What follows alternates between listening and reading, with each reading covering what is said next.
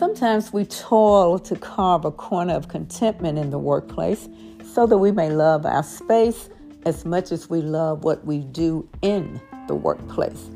Then there are times when entrepreneurship is the answer to creating a lasting workplace of kindness, respect, and safety.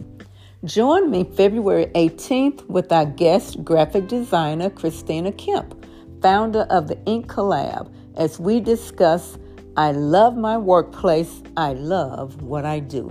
Listen to Kristina's journey of finding her niche as a graphic designer in love with her workplace, which includes projects across the nation for diverse clients, including celebrities. Hear what this fierce entrepreneur has to say that might encourage you to steer your passion toward entrepreneurship. That's in the works, and I am Teresa Marita McGuire, your host.